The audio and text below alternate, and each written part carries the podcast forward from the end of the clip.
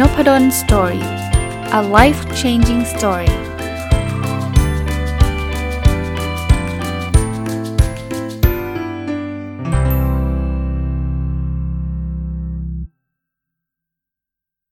สวัสดีครับ ยินดีต้อนรับเข้าสู่นพดล Story Podcast นะครับ แล้วก็วันอาทิตย์นะครับ ยินดีต้อนรับเข้าสู่รายการ Sunday Reflection นะครับ ก็เป็นรายการที่จัดมา ปีกว่าแล้วปีนี้เป็นปีที่ 2 แล้วนะครับ สะท้อนคิดวันอาทิตย์คืออะไร คือรายการที่ผมจะแบ่งเป็น 2 ส่วนก็คือ ส่วนแรกก็คือการอัปเดต เป้าหมายส่วนบุคคลที่ผมใช้ระบบของ personal OKR นะครับ ซึ่งย่อมาจากคำว่า objective and key result นะครับ ส่วนอีกส่วนหนึ่งก็คือเอาเรื่องราวที่ผ่านมาใน 1 สัปดาห์เนี่ย มีประเด็นต่างๆ ที่อยากจะพูดคุย อยากจะสะท้อนออกมาก็เล่าให้ฟังนะครับ ผมเอาส่วนแรกเลยนะครับ การอัปเดต personal OKR นะครับ objective ข้อที่ 1 ผมใช้คำว่าขอบคุณที่ได้เรียนรู้และพัฒนานะครับ Key Result 1.1 คืออ่านหนังสือไตรมาสนี้ให้จบ 40 เล่มเออสัปดาห์ที่ผ่านมาอ่านจบอีก 2 เล่มเป็น 4 เล่ม แต่จริงๆแล้วยังถือว่าช้านะครับ เพราะว่าผมรวมทั้งภาษาไทยภาษาอังกฤษนะ ปีนี้ไม่ได้ไม่ได้แยกตั้งเป็นคนละข้อนะครับ ก็ยังมีภารกิจแล้วก็อ่านหนังสือหลาย ๆ เล่มพร้อมๆกันสไตล์เดิมนะก็ก็ยังไม่ได้เยอะเท่าที่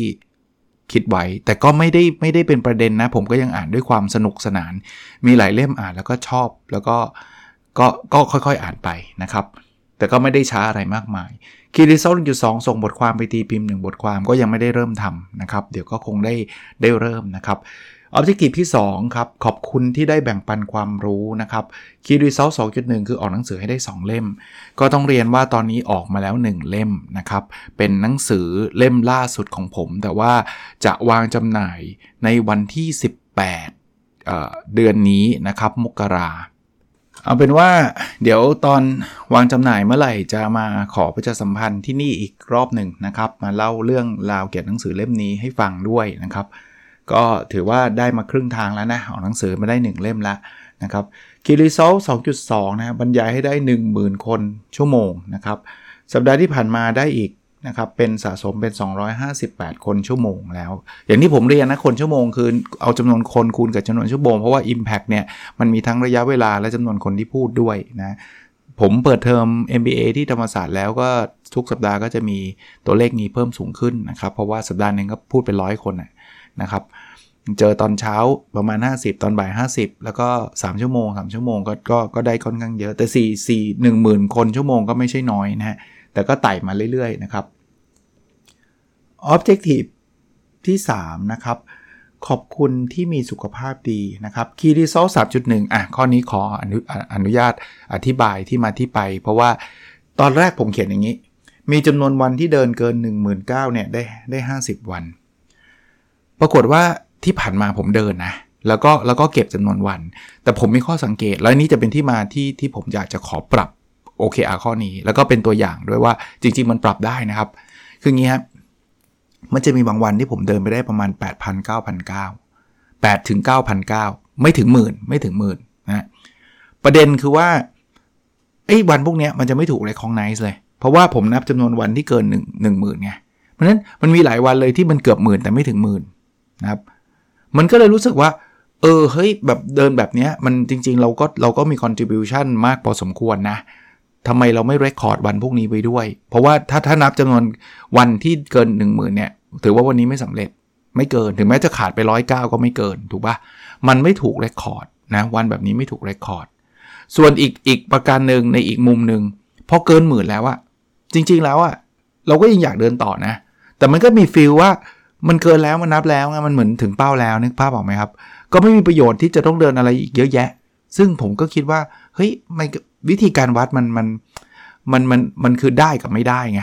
วันนี้ได้หรือไม่ได้มันขาดร้อยเก้าก็ไม่ถูกนับเลย 9,909 ก็ไม่ถูกนับเลย เกินหมื่นแล้วก็ได้ไปแล้วก็ไม่รู้สึกว่าจะเดินหมื่นสองหมื่นสามหมื่นห้าหมื่นแปดมันก็เลยรู้สึกว่า เออ วิธีการวัดแบบเนี้ยมันอาจจะไม่ค่อยดีและอีกอย่างหนึ่งเนาะ สมมุติว่าวันนี้เดินมาจนถึงเย็นแล้วเนี่ยเดินได้2,009เอง มันเหมือนกับ โอ้ยไม่ถึงหมื่นอยู่แล้ว งั้นไม่เดินต่อดีกว่า เห็นภาพไหมผมเลยปรับใหม่ ผมไม่เอาละ ไม่เอาเป็นนับจำนวนวันที่ได้เกินหมื่นเก้าละผมขอเป็นจำนวน9เฉลี่ยต่อวันดีกว่านะเฉลี่ยคือสัปดาห์หนึ่งเนี่ยเดินแล้วจำนวน9เฉลี่ยเท่าไหร่อุ้ยอาจารย์จำได้ไงมีนาฬิกาครับนาฬิกามัน track ได้ครับว่าแต่ละวันเดินเท่าไหร่ ใน 7 วันล่าสุดเดินเท่าไหร่ ผมว่าอันนี้แฟร์กว่า คราวนี้ผมก็เลยขอปรับ ซึ่งปรับทั้งเป้าปี แล้วก็เป้าไตรมาสด้วยนะครับ ผมจะเป็นจำนวนก้าเฉลี่ยต่อวันเนี่ยให้ได้ 8,009ต่อวัน 8,009ต่อวันนะของปีก็เหมือนกันนะครับ ที่เคยตั้งไว้เนี่ยตั้งแบบเดียวกันเนี่ยว่าปีหนึ่งจะเดิน 19,200 วันเนี่ยก็ขอเป็น 8,009ต่อวัน อาจารย์ตัวเลข 8,000 อาจารย์เอามาจากไหน ผมเทียบเคียงว่าถ้าผมเกินเดิน 1 9ื่นได้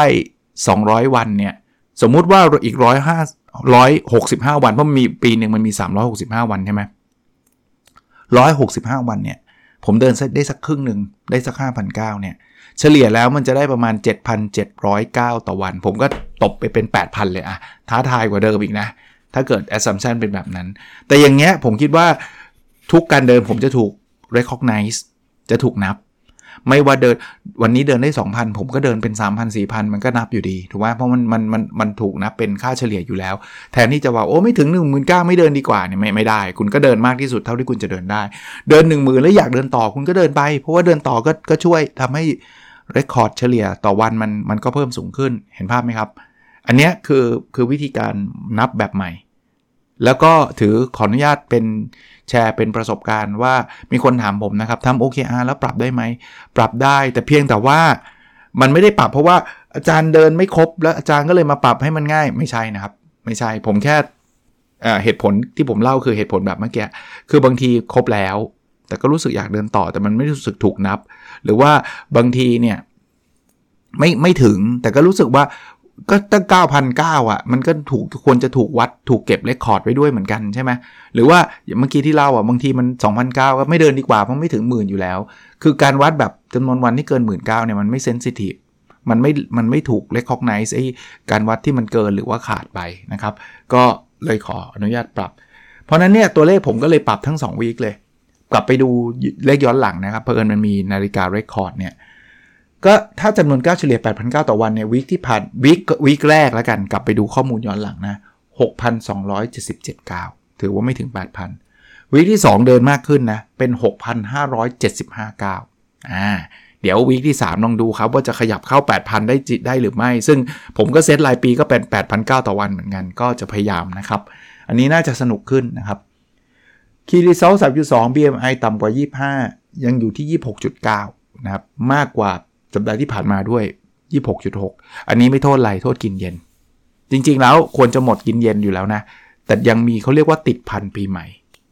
คือปีใหม่ก็จะมีคนนัดกินข้าว นัดนู่นนัดนี่นัดนั่นก็ก็ยังมีติดพันแล้ว แล้วมันบังเอิญอันนี้คือด้วยความบังเอิญนะ ชอบนัดกันเย็นวันอาทิตย์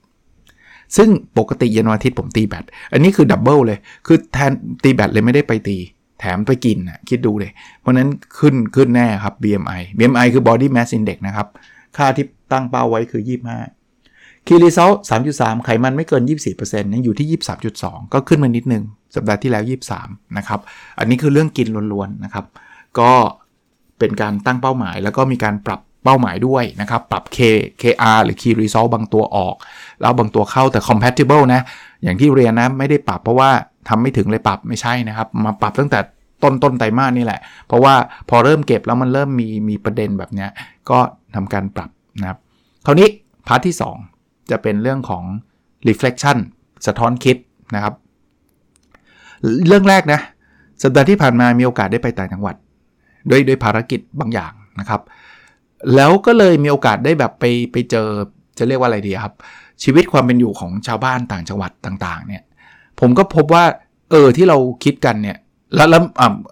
อีกนิดหนึ่งก่อนหน้านั้นด้วย ก่อนหน้านั้นเนี่ยได้มีโอกาสไปสถานที่แห่งหนึ่งขออนุญาตไม่ไม่ไม่พูดสถานที่แล้วกันนะครับ แต่ว่าออกไปชานเมืองนะครับ คือผมเคยมีความคิดว่า ตอนนี้ชีวิตเรามันมันแบบโลกมันไปไกลแล้วมันถึงปี 2024 แล้ว นะครับทุกอย่างที่เราเคยเห็นตอนเด็กๆเนี่ยมันหายไปหมดแล้วเช่น ร้านโชว์หวยก็ไม่ค่อยเห็นแล้วหรือว่าเรื่องราวต่างๆ ที่ที่เราเคยตระหนักรู้ว่าตอนเด็กๆ เราเคยทำนู่นทำนี่มีชีวิตความเป็นอยู่อย่างงู้นอย่างนี้อะไรเงี้ยเราก็รู้สึกว่ามันหายไป แต่พอไปต่างจังหวัดนี่มันเหมือนแบบ back to the future คือ มันเหมือนย้อนเวลาครับ มันเหมือนย้อนอดีตกลับไป ผมต้องบอกว่าหลายๆอย่างมันเหมือนเมื่อ 30-40 ปีที่แล้วเลยนะครับ ไม่ได้ไม่ได้พูดถึงว่ามันไม่เจริญหรือเจริญอะไรไม่ไม่ใช่นะครับ แต่ว่าพอยต์ในการไปเจอสภาพแวดล้อมในแต่างจังหวัดเนี่ยมันมันยังมีความเป็นอยู่ที่เรียบง่าย ร้านโชห่วยที่ผมบอกมันหายไปจริงๆมันหายไปในกรุงเทพครับ ไม่ค่อยเจอเท่าไหร่ ซึ่งซึ่งก็ไม่จริงด้วยนะครับ ผมต้องบอกว่าที่ผมบอกว่าผมไปชานเมืองบางบางแห่งเนี่ยก็ไม่ได้อยู่ไกลจากกรุงเทพเท่าไหร่เนี่ยแต่เราเห็นว่าเออโชห่วยยังอยู่นะครับ มันไม่ได้หายไปแบบหายไป completely นะใช่แหละไอ้ที่อยู่ในเมืองเนี่ยไม่ค่อยเห็นล็อก แต่ก่อนเห็นเยอะกว่านี้ใช่มันมีห้างสรรพสินค้าร้านสะดวกซื้ออะไรขึ้นมาเต็มมันนั้นจริง แต่ว่าในต่างจังหวัดยิ่งต่างจังหวัดที่อยู่นอกเมืองเนี่ย ผมคิดว่ามันยังดำรงสิ่งเหล่านี้ไว้นะครับ ก็ฟีลลิ่งง่าย ๆ อันแรกก็คือมันมันได้กลับไปเห็นว่า เออเราบางทีมันก็เป็นมุมมองแคบๆของเราอันหนึ่งเนาะที่เราคิดว่าโลกมันไปไกลแล้วไอ้สิ่งที่เกิดขึ้นในอดีตเนี่ยมัน มันมันมันหายไปแล้วเนี่ยมันไม่ได้หายไป complete แล้วเผลอๆเนี่ยอาจจะยังคงอยู่มากขึ้นไม่ไม่ใช่มากขึ้นนะ มันคงไม่มากขึ้นหรอก ยังคงอยู่จำนวนมากจำนวนไม่น้อยก็แล้วกัน คนฟังนพดล Story Podcast ผมว่าบางบางท่านก็อาจจะอยู่ต่างจังหวัด ท่านอาจจะรู้สึกเออไม่เห็นเปลี่ยนเท่าไหร่เลยอะไรเงี้ยก็คงมีในมุมนั้นบ้าง แน่นอนเทคโนโลยีอะไรเข้ามาเยอะขึ้น ใช่ เรามีสมาร์ทโฟน เรามีมือถือเรามีอะไรอะเน็ตฟลิกดูอะไรเงี้ยพวกนั้นก็คงเข้าถึงใน ต่างจังหวัดเช่นเดียวกัน แต่ว่าวิถีชีวิตหรือว่าอะไรต่างๆเนี่ยผมผมเห็นแล้วผมรู้สึกว่าเออมันไม่ได้เปลี่ยนไปจากจากเมื่อ 30 ปีที่แล้ว 40 ปีที่แล้วสักเท่าไหร่ก็มีนะครับ บางอย่างก็ยังคงคล้ายๆเดิม ยังคงเหมือนเหมือนเดิม อันนี้ก็เป็น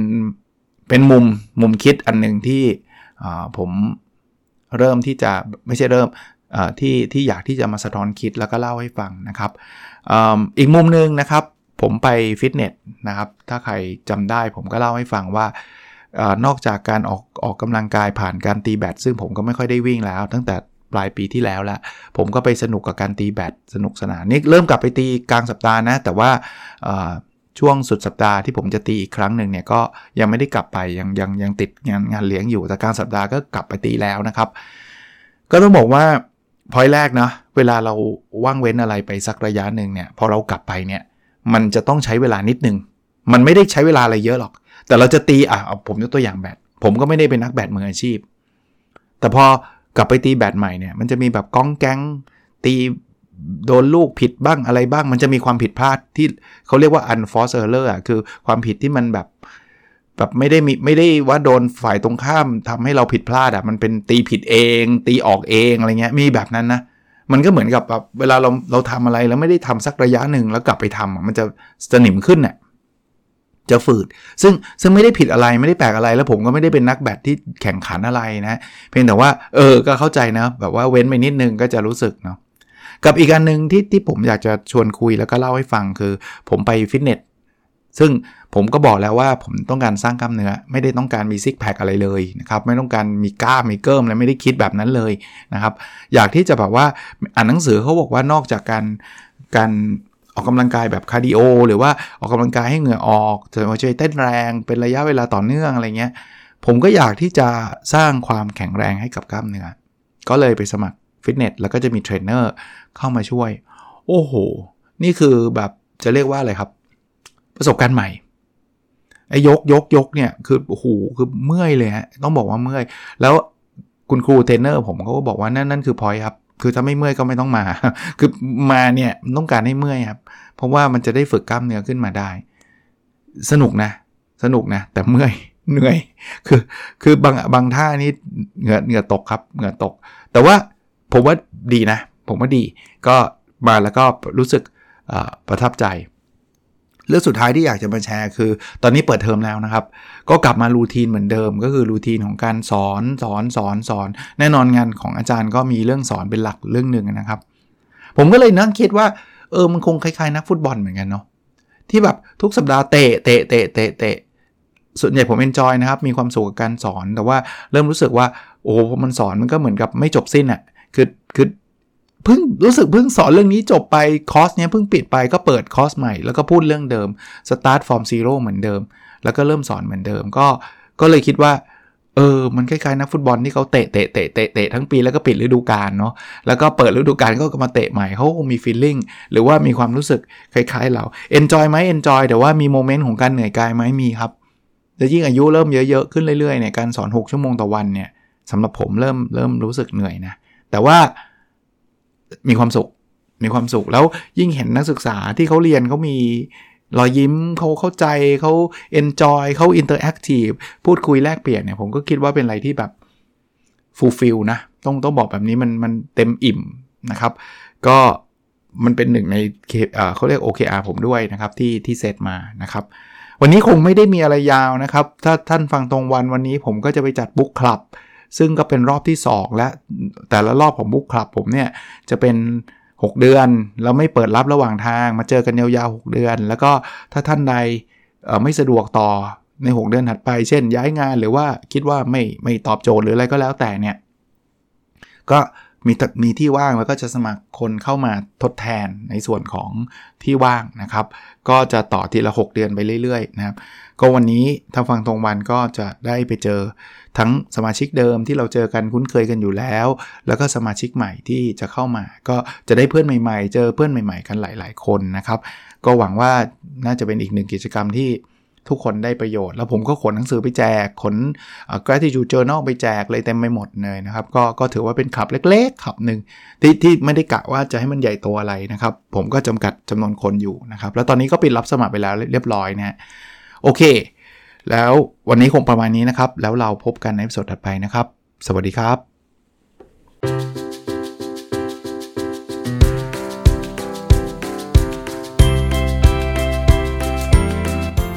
n o p a d o n Story a life changing story